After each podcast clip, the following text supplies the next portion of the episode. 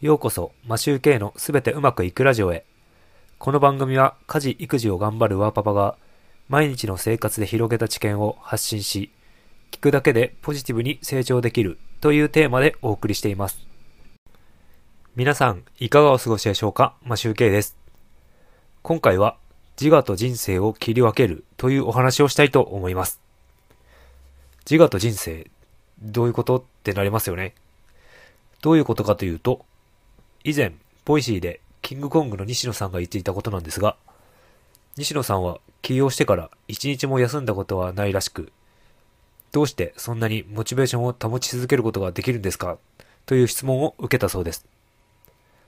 答えは自我と人生を切り分けているということだったんですが、どういうことでしょうか？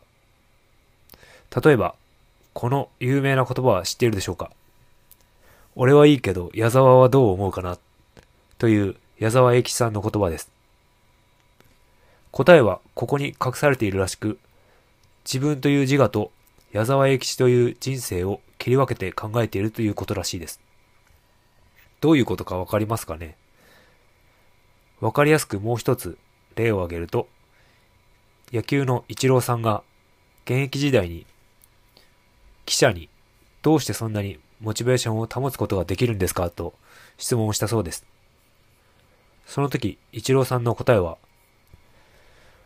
僕がどれくらいお金をもらっているか知っていますか？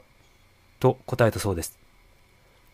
超一流選手としてメジャーリーグで活躍して、それは一般の人と比べ物、比べ物にならないくらい稼いでいて、今日はモチベーションが上がらないので打てませんでした、なんて言えませんよね。彼らはきっともう自我では生きていないんだと思います。自分の理想像を作って、理想の自分ならばどう振る舞うか、それを考えて人生を生きているんだと思います。なので、モチベーションと行動がつながっていないんですよね。主語が私や俺、僕、なんて言っている人は仕事にムラがあるそうです。気持ちが乗らない。仕事は病気の時も落ち込んでいる時もモチベーションを持ち込んではいけないと言ってました。モチベーションを持ち込むなら仕事はしてはいけないということらしいです。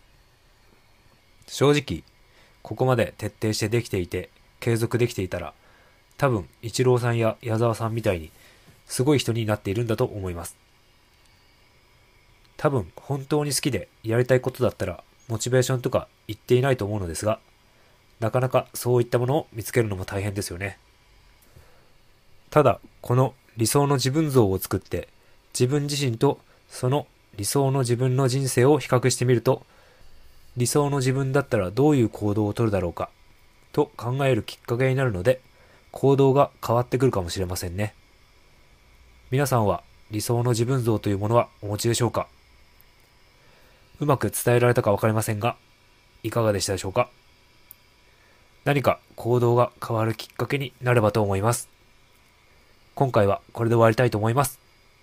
いつも聞いていただきありがとうございます。マシュウケイでした。